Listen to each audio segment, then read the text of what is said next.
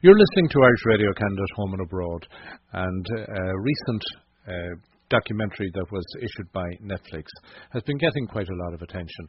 And it relates to an incident that happened on the 31st of July 1975, just north of the border in the north of Ireland, when the Miami Show Band, who were at probably um, one of well, they were one of the best known and most popular bands in Ireland at the time, and they were playing north to south of the border, all over the place. And uh, on the 31st of July, they were playing a gig in the north of Ireland, and on the way home, they were stopped by the UVF and left for dead. And uh, Stephen Travers was one of the band members left for dead and survived. And Stephen is here to talk to me about revi- uh, remastered the Miami Massacre. Stephen, thanks a million for coming along. Good to talk to you, Austin.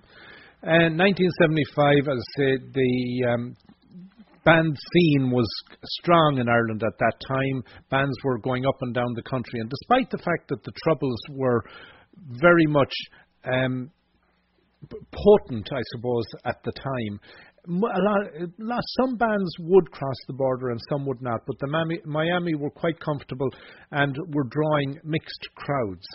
So there was you guys had no reason to believe you had anything to worry about going up and doing a gig. No, I'd say that uh, near enough every band would. No, but I, I didn't know. I wasn't aware of any band that wouldn't uh, play the North because uh, we were based in Dublin.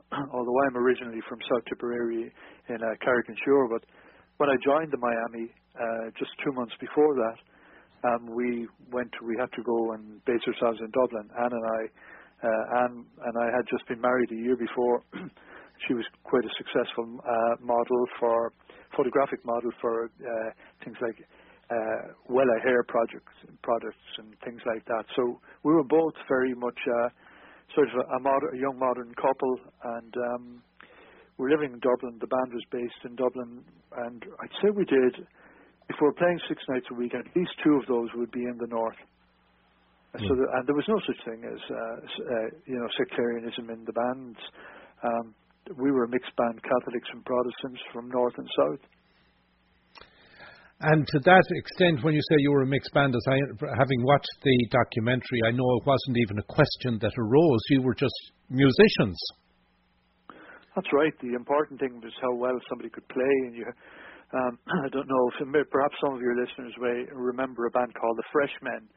Uh, we were a fine band from the north, and I remember the, uh, the one of the one of the lads, one of the main men in the Freshmen, Billy Brown, said one time he was asked what what what does it take to get a job in one of the handful of top show bands in Ireland? And he said it's quite simple. He said you only have to be able to do one thing, and that is to be able to play everything. So you had to be uh, very, very versatile. And I know a lot of the show bands would have gone out and played in in in, um, in Canada. Uh, I think there was a place called the Maple Leaf in Toronto. It was quite a famous venue, uh, and uh, so very popular. Great, uh, great source of enjoyment and fun, and uh, very, very popular type of entertainment. Obviously, you didn't have as many distractions at that time. You didn't have, you know, the internet or uh, even discos hadn't really uh, come into force. Uh, but yeah, the Miami Show was at the top of its game. So on the way back that night, when you guys were stopped, um, I'm sure naturally there's the initial fear and trepidation of like, okay, there's a problem up here, let's go with the flow. Um, but you realised fairly quickly there was something wrong. Well, even being stopped. Well, it was the morning of the the morning of the 31st of July, uh, um, the, thir- uh, the uh, Thursday morning on our way home. It must have been about two o'clock, half past two. Uh, we had just left Banbridge, the Castle Ballroom in Banbridge. but when we were stopped, there wasn't any sense of foreboding. There wasn't any uh, we weren't worried about that because, as you say, the troubles were raging in the north, but bands always felt immune from that. There was, there was never any sense of threat to bands.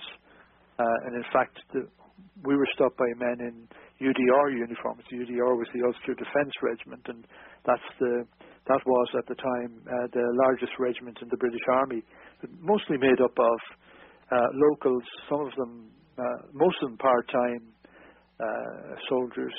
So we didn't uh, we didn't see any danger in being stopped. The unusual thing was that uh, the man that stopped us, uh, he asked us to get out of the, our minibus. We didn't travel with the gear that had gone ahead with the road manager. Uh, normally they would recognize recognize us and, and say, you know, that's fine, off you go. But this particular night we were asked to get out of the minibus and stand at the side of the road with our hands on our heads. That was unusual. And also, when you were out of when you were out of the van, as I understand it, their plan appeared to have been that they were going to put a bomb in the van and send you back to Dublin. In the intent being that at some stage, either down the road or when you got to Dublin, this went off. Yeah, they were secretly while they were talking to us, and uh, in fact, they were quite seemed to be like in good humour. They were joking with us, and and uh, everything seemed very casual. What we didn't see was that there were two of their people uh, planting a 10 pound uh, commercial explosives, which would have been lethal, under the driver's seat of, of our minibus. And we wouldn't have known anything about that. They would have said, Thanks very much for your cooperation, off you go. And as you say, according to the forensic reports afterwards, it was about a 10 minute uh, timer on this thing. And uh, it would have exploded, killing all of us on board. And uh, nobody would have known about the roadblock, and we would have been labelled for all time as carrying bombs for the IRA or whoever. Um, and we would have gone down in history, the Miami show band would have gone down in history as terrorists. Right, right. So then. And that was the plan, and the, and the reason for that was that they w- they weren't happy with the uh, the uh, the uh, security um, structures inside the, the republic that would be south of the border because they felt they were too lax, and they were trying to get the uh, the Irish government to have a, stringent stop and search uh, policy because they felt that if the IRA committed some atrocity, that once they got over the border, they were fairly safe, home and dry. And the Irish government, especially the Irish TDs, which would be the members of uh, the Irish Parliament, in the constituencies around the border area, they were reluctant to have a stringent stop and search policy because a lot of their constituents um, would have crossed the border maybe a couple of times a day, whether it was for uh, cheaper cigarettes or groceries or cheaper petrol or whatever. It was a way of life, and um, so in order to force the Irish government to do that, they want their plan was to to um, frame the most trusted and even loved uh, commuters, regular commuters, as terrorists. So then the international community would would say, well, you can't trust anybody if these guys, who everybody thought were completely innocent, are carrying carrying bombs, and that would have been a fait accompli for them. But on, uh, fortunately for us, I suppose, in a way, uh, uh and unfortunately for them, uh, it didn't work the, the, the plan didn't work. The bomb went off, killing the two unfortunate men that were planting the bomb uh, in the in the van. exploded prematurely and uh, blew those two men to pieces. And uh, when that happened, the van, if anybody sees the the pictures uh, of of the van on on the website or on you can there's lots of pictures on the web of the Miami Showband massacre, and you'll see it, it. The van was disintegrated and um, blew us into the field, which was about three meters down uh, in front of us, um, and uh, they started to slaughter everybody.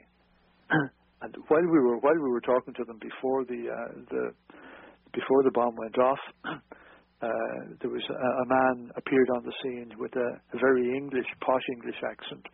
He, for all the world to me, he was a, a British officer uh, a British Army officer, and he spoke in a, a distinct posh English accent, and uh, he took charge of the operation. Um, but as I say, the, when when this thing went off, uh, all hell broke loose. And of course, it was important not to leave any witnesses.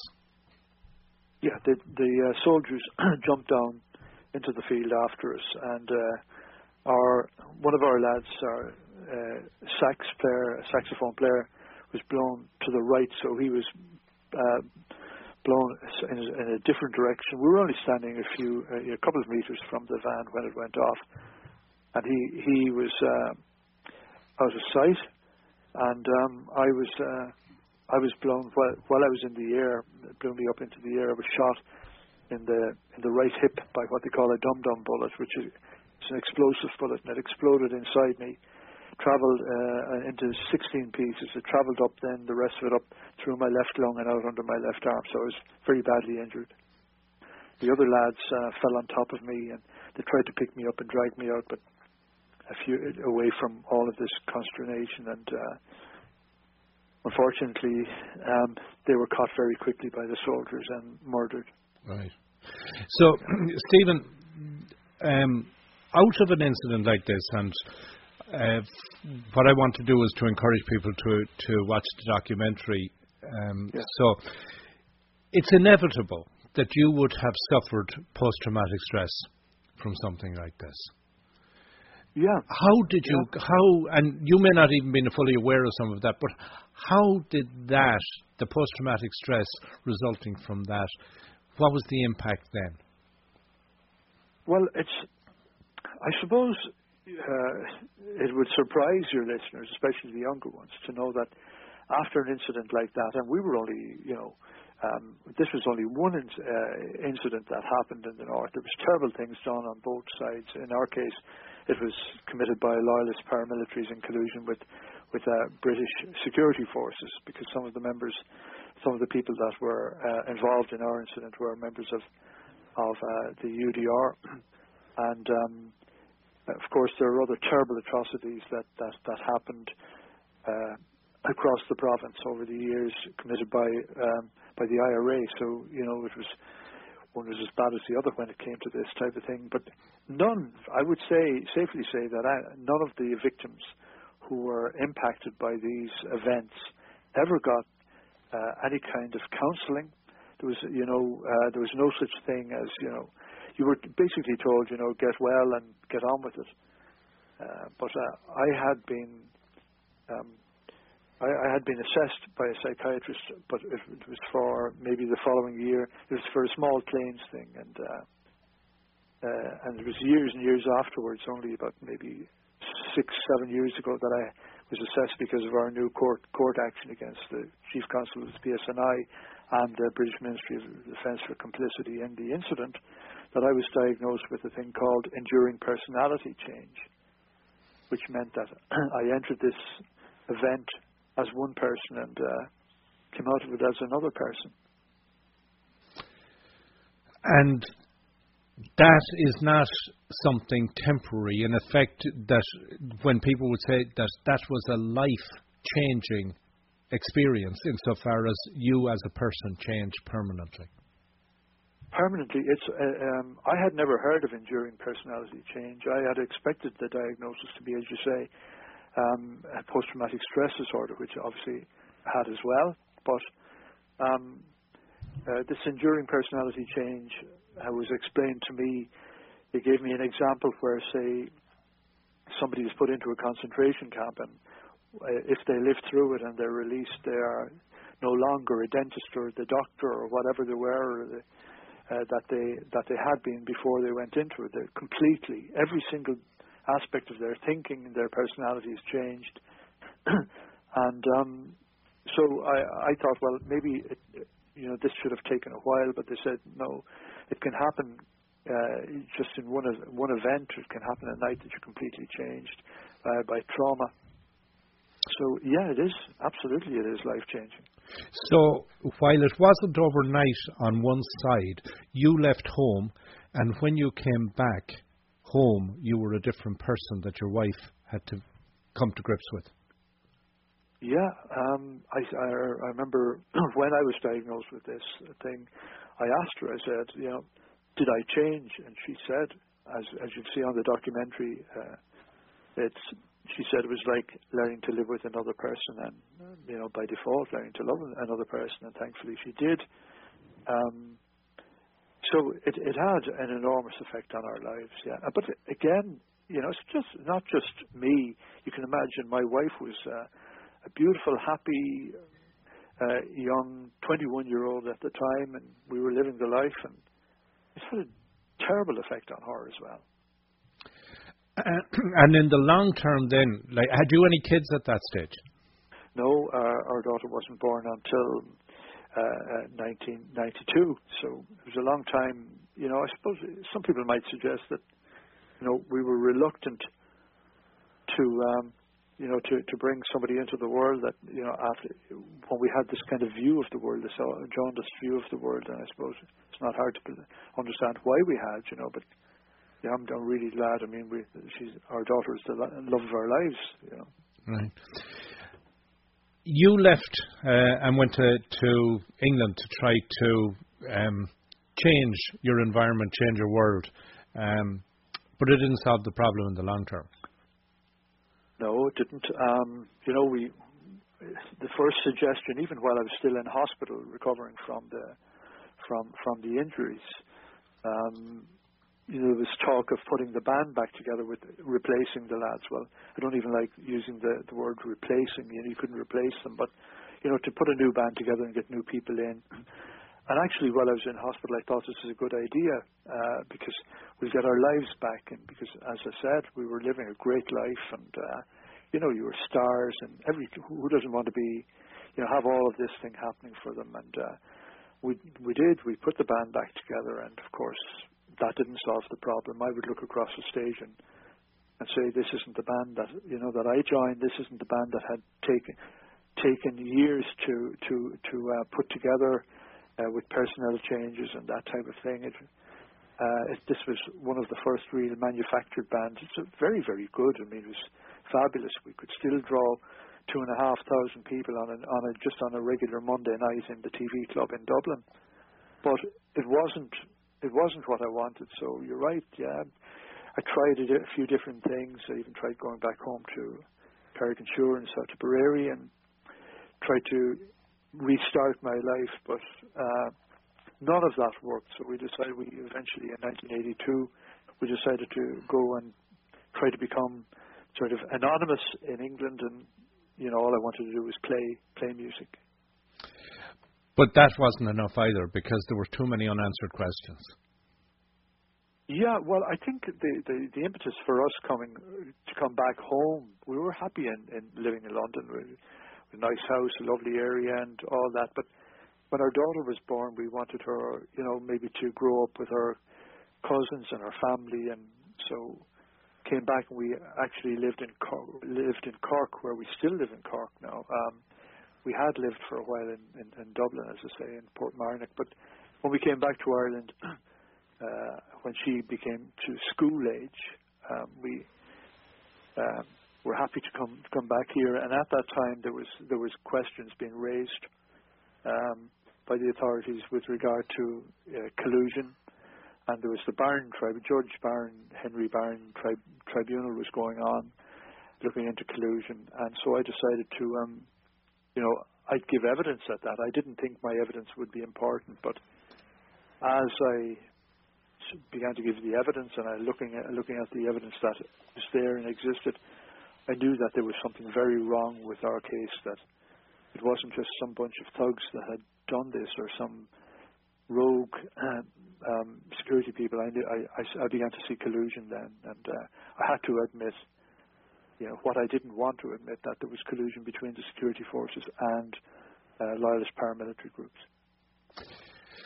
From that point, when you decided that you wanted to do something, did you come under pressure at any stage from any direction to push back? Not really. Um, you know, there were, even I could say that there wasn't really an appetite uh, from, especially mainstream media, to uh, you know to to verify that there was any collusion. But the more I got into it, uh, the more I knew that, that there was. Uh, the pressure came from myself that I felt that, you know, I really have to get to the bottom of this. But I'd say it's only in the last handful of years that mainstream media actually accepts that there was collusion now. You know, they're the ones that fought against it. Now, now it's uh, it's recognised and it's it's um, it's accepted by mainstream media. And this is one of the wonderful things. You know, mainstream media in Ireland, definitely, but not in the UK. And when we brought our book out, when Neil and I wrote the book, Neil Fetherstonhaugh, and I decided to write the book in in 2007, 2006, 2007, it was was uh, published, um, we couldn't get it distributed in in the UK. So we sort of realised that there was again there was some sort of a, a I suppose call it censorship or, or uh, they they didn't want this story to come out, uh, even though we were with one of the biggest publishing companies in the world at the time. Uh, we couldn't we couldn't uh, couldn't get it distributed. So um, we we eventually uh, went with a, a, small publishing company um, after we got our rights back, uh, and you can you can get the book on it. I think it's called uh, mybooksource.com. Uh, but you can also download it from from, uh, from Amazon. It's called uh, the Miami Showband Massacre: A Survivor's Search for the Truth. And but as luck would have it, all of a sudden, yeah, there's we people who are doing this series of films uh, for for Netflix on music and where music influences society, and um, they decided to make eight films. And one was the first one was, was uh, Who Shot the Sheriff? It was about Bob Marley's attempted assass- assassination, and, and there was Johnny Cash, the Man in Black, and and uh, others, Sam Cooke and Victor Jara, and people like that. It was an excellent series, and they uh, they got hold of my book, and um, they approached me, and next thing I knew, that they flew over from Hollywood, and we were making a this monumental um, Netflix documentary called uh, Remastered. That was the name of the series, Remastered, the Miami Showband Massacre. Mm. And it's marvelous. I mean, we, you know, we're no longer, you know, unknown. This is a a terrible thing that happened, and the world now knows about it. It's we've got massive reaction from all over the world. From you know, we still get you know messages and uh, Twitter mentions all the time from everywhere from Tokyo to Alaska. So, Stephen, something like this, then, in an ironic way, does it cause a wound to be opened wide, or does it put even a start of a closure process in place? unfortunately, um, you know, it's a word that's that's uh, you know used a lot when it comes to victims. Of closure. There is no closure. Yeah. So I can't say the wound was reopened. The wound never closes. And what what I when I came to terms with this, because I had been on the the talk circuit around the um, for um, uh, radicalization awareness uh, network, and which was was funded by the EU, and I. Uh, decided, you know, that if we can turn this experience into something good, uh, then that's that's the best we can uh, we can expect, and it is a very gratifying, satisfying thing to do to be able to turn it into something good. So we we um, founded an organization um, with other victims called uh, Truth and Reconciliation Platform, and that's TARP. So you can see more about that on tarp.ie, T-A-R-P tarp.ie. Um, and that's about bringing people together from who are impacted from both sides of the communities and the traditions in, in the north. So we get people to uh, um, to stand up on you know on, on, on the platform and just to tell their experiences, so that we can you know discourage or dissuade people uh, to use violence as a political expedient or as some way to change change society. And we don't tell them uh, you know that they should or they shouldn't use violence. What we tell them is, if they do go down that route, that our experiences will be will become theirs. So it's uh, we're trying to, as I say, make sure that people don't use violence. I think the other um, challenge, in many ways, is that what you discovered was that that sense of security that many of us have that in our societies and that being Western societies, that government is there taking care of us, and that that belief, in many ways, for you was shattered. Yeah, it's um, not just a sense of security; it's a sense, it's it's a complacency that we, you know, we take for granted until something like that happens, until there's some kind of an outrage. And I mean, you've seen it in your own country, you've seen it, uh, you've seen it uh, all over the world, where the terrorist events happen now almost on a regular basis now. Uh, and it's only uh, it's only when something like that happens that you try to put something in place or you fight for uh, um, uh, some sort of system to, to be more vigilant. But uh, I think, yeah, we, we need to, we, we must put the complacency away and we must make sure that these things don't happen. I think the best way to do that is through education because people can be radicalized um, online in their own, you know, there's young kids sitting in their bedrooms watching uh, or taking in all the propaganda. I think education, uh, and we should be able to preempt these things. And that's what we try to do with, with TARP. It is a complacency. And uh, as Edmund Burke once said, you know, for evil to prevail, all, uh, all that is necessary is that good men do nothing. True, but where I'm coming from here is that in your research and in, in your quest, you have um, information that leads fairly high within the government. And when I say that government is there, we have this sense of security that government is there to protect us and look, at, look after us. We, as ordinary citizens, we not as radicalized uh, uh, rebels or, or criminals, but we, as ordinary people, government is there to protect us. But you actually discovered government were complicit in not doing so. Yes, uh, the, the, the, the, British government obviously uh, had a policy. Uh, I believe they had a policy at that time to uh, to use and to work with uh, um, uh, one of the two warring factions. I'm talking about the say the the paramilitaries, loyalist paramilitaries, and as opposed to Republican paramilitaries, which would have been the IRA. And in our case, it was the UVF, the Ulster Volunteer Force, and they used them as proxy as a proxy army to defeat um, to try to defeat the IRA, and they did so by uh, um, engaging and obviously working with terrorists, and they wanted to um, they wanted to uh, use them not just not just in, in a sort of a combat situation, but it was a, what they call a black ops, so that, uh, for instance, they didn't want the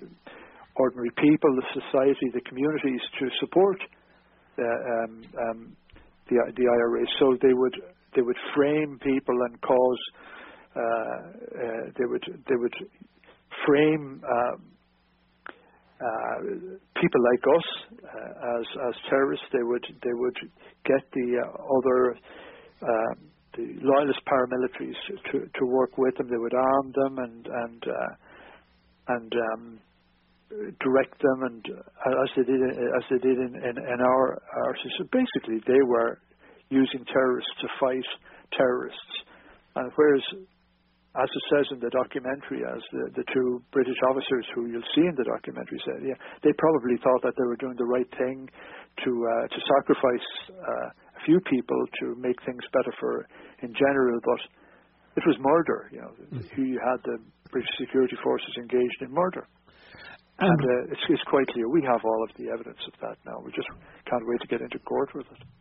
And where I'm coming from in many ways, as I said, we have this sense of security, but a lot of times we, as the ordinary man on the street, really have no idea what's going on, or we have no idea what might be at play in a variety of circumstances.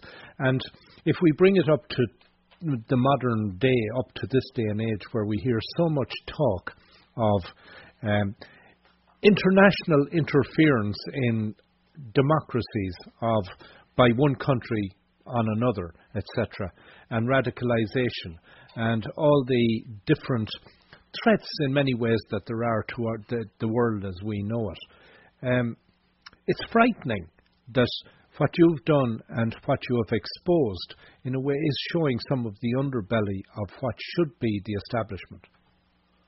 The establishment uh, again, in our case, in, uh, that Britain was murdering its own citizens, uh, and thinking that this is in some way enhancing the security of the state. Uh, Brian McCoy and uh, was uh, our trumpet player was murdered on that. Now he was a, a Protestant lad from from Northern Ireland, from Caledon, County Tyrone. Um, Des uh, Des Lee, our sax player, he was a Catholic from the north from Belfast. Um, uh, Fran O'Toole and, and, and Tony Geraghty were, well, Fran was from Bray in County Wicklow and Tony was from Dublin.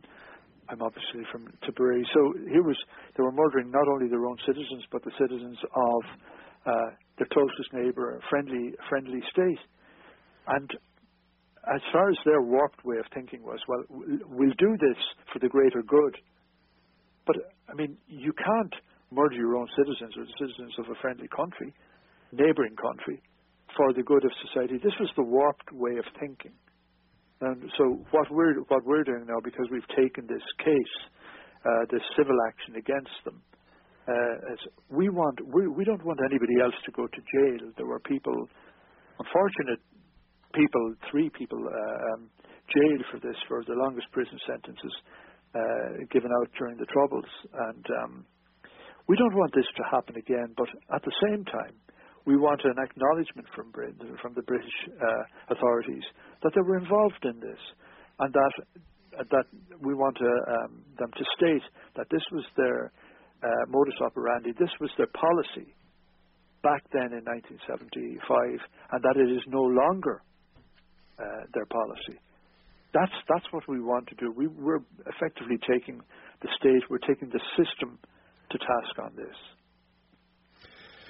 In taking the system to task and in, in the lessons that you hope you can help teach, um, you're very, very active now in trying to help educate, increase awareness. And I know when we chatted previously, um, you mentioned that you're opening an office in uh, Lisburn at the moment. Um, in, in Newry. In Newry. And yeah. what, what is that for? Well, it's it just gives us a, a, a base in, in the north. I, well, Eugene Reavey, who's the uh, the other my co-founder of TARP, um, he he lives in uh, just outside Newry in Whitecross. His three brothers, by the way, were murdered uh, by the same gang. They were called the Glenanne gang, which was made up of security forces and uh, and elements of the uh, of the Ulster Volunteer Force, the UVF and his three brothers were murdered on the on the night of uh, I think it was the fourth of January 1976. And Eugene is a very very good man. So he's uh, because he lives up there, and a lot of our work, or reconciliation, or truth cam, truth and reconciliation work. Um, goes on in the north, as you can imagine. There are more people uh, impacted upon up there, and I live in Cork, so it's a long way up. So we needed a base up there as well. I've got an office here in Cork, but we uh, and Eugene was working from from his place, but we decided to open an office up there so that people can come and visit us, talk about their problems, and that we can perhaps try to uh, um, try to help in any way we can. And we do a lot of we have a schools project where we it is uh, counter radicalization where we talk to young people and we warn them against the you know we well we tell them consequences of, of allowing themselves to be radicalized and to be drawn into uh, uh, these type of organizations. And there is a threat there. People might say this is in the past, but with Brexit happening, it's an opportunity for uh, for some people who believe that there is still some sort of a victory out there to be got. They believe that this is possible. Uh, so they're radicalizing, and uh, both sides are, again, whether people realize it or not, they're actually recruiting as you saw a terrible uh, incident there recently on Good Friday, I think it was when Lyra McKee was murdered, uh, a young a young journalist, 29 year old, um, by these people who still believe that they've got this idea that somehow or other they can bomb and kill their way to united Ireland. Well, so we warn the uh, we caution the young people that this is what you're drawing yourselves into, and it's it's very effective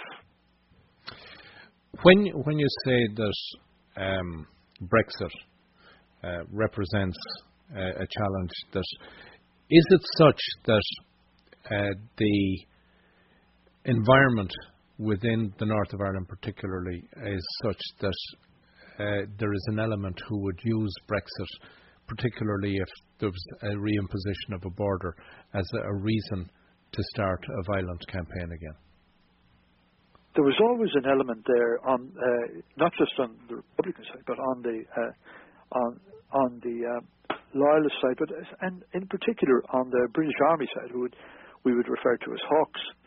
who believed that the that the, the war that was there was uh, was stopped too quickly, and that both of them believed that there was a victory to be had from it. But there's no victory. Uh, there, there was never a victory possible for anybody, uh, anybody there.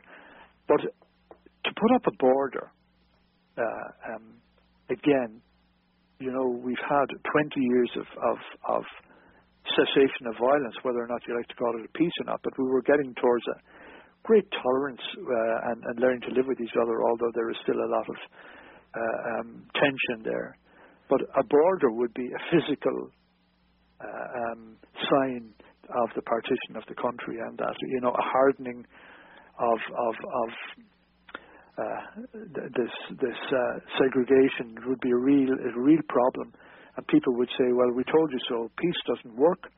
Uh, we've gone back to uh, uh, they've they've asserted their their power over us up here, and uh, once again, the nationalist community would have been left stranded, and um, so yeah, they would use that as an excuse to start killing because the first time you'd see even uh, a camera, a security car- camera going up on on what was an invisible border, but because of Brexit will have to be implemented. Mm. So that they would shoot the camera down, and then somebody would come along to guard the camera. They would shoot this person. They would take pot shots at at what will have to be, uh, um, say, uh, customs checks, and then the army will be brought back in.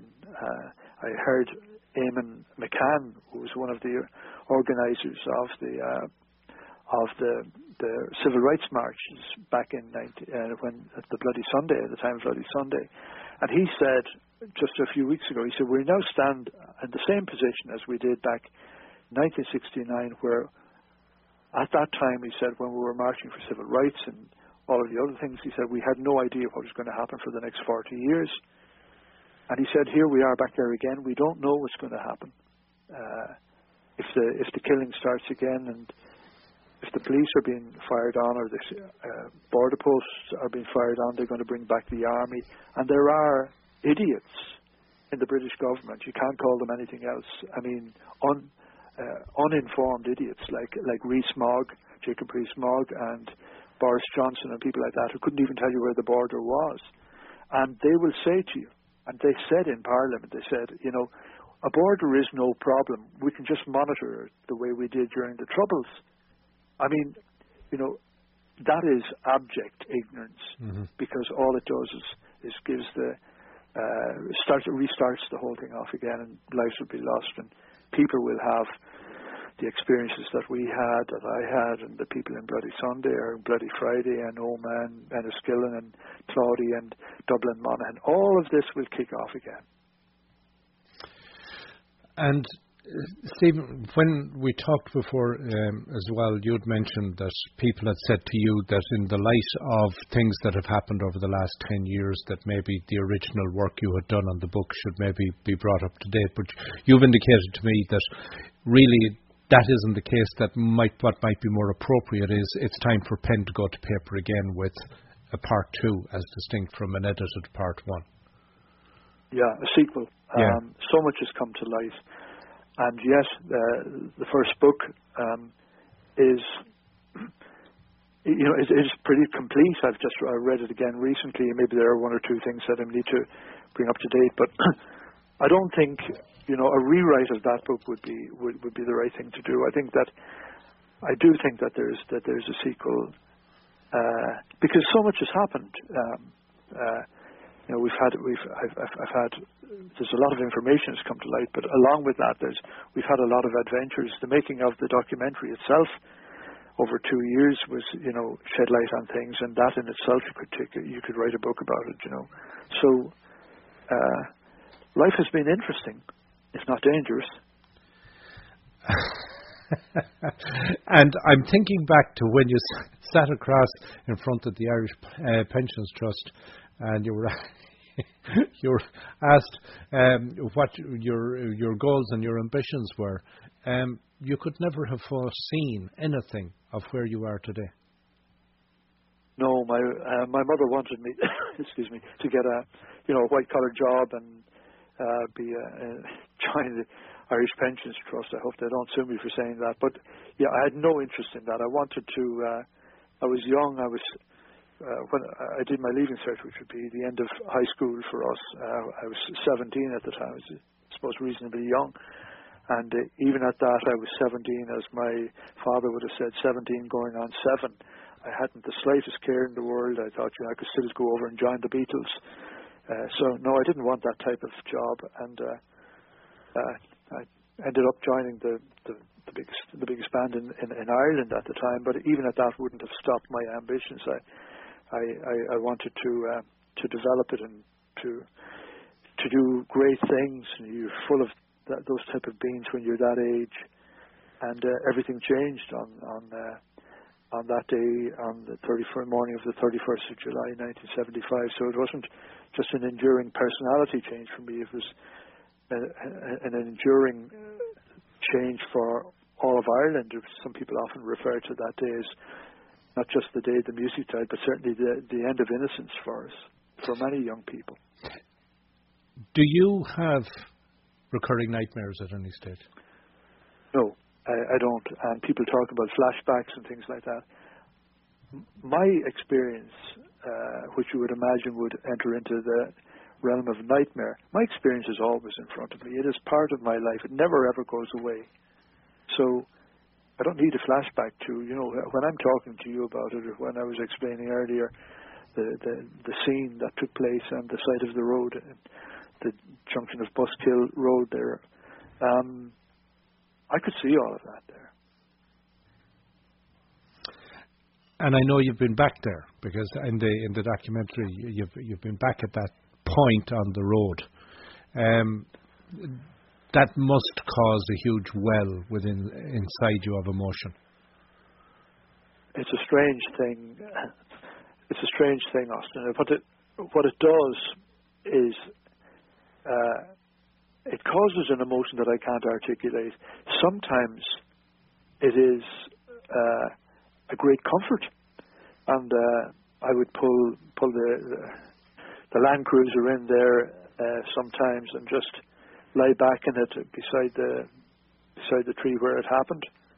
Just sort of, sort of close my eyes and think, you know, this is where it all ended and all began, and it's almost like going back to some kind of a a, a, a cradle, and then you know you feel whether sometimes usually it's it's a feeling of renewal that you know that I must go and try and sort something out about this. I'm not quite sure what it is that you're going to sort out, but maybe uh, try to make sure it doesn't happen to somebody else.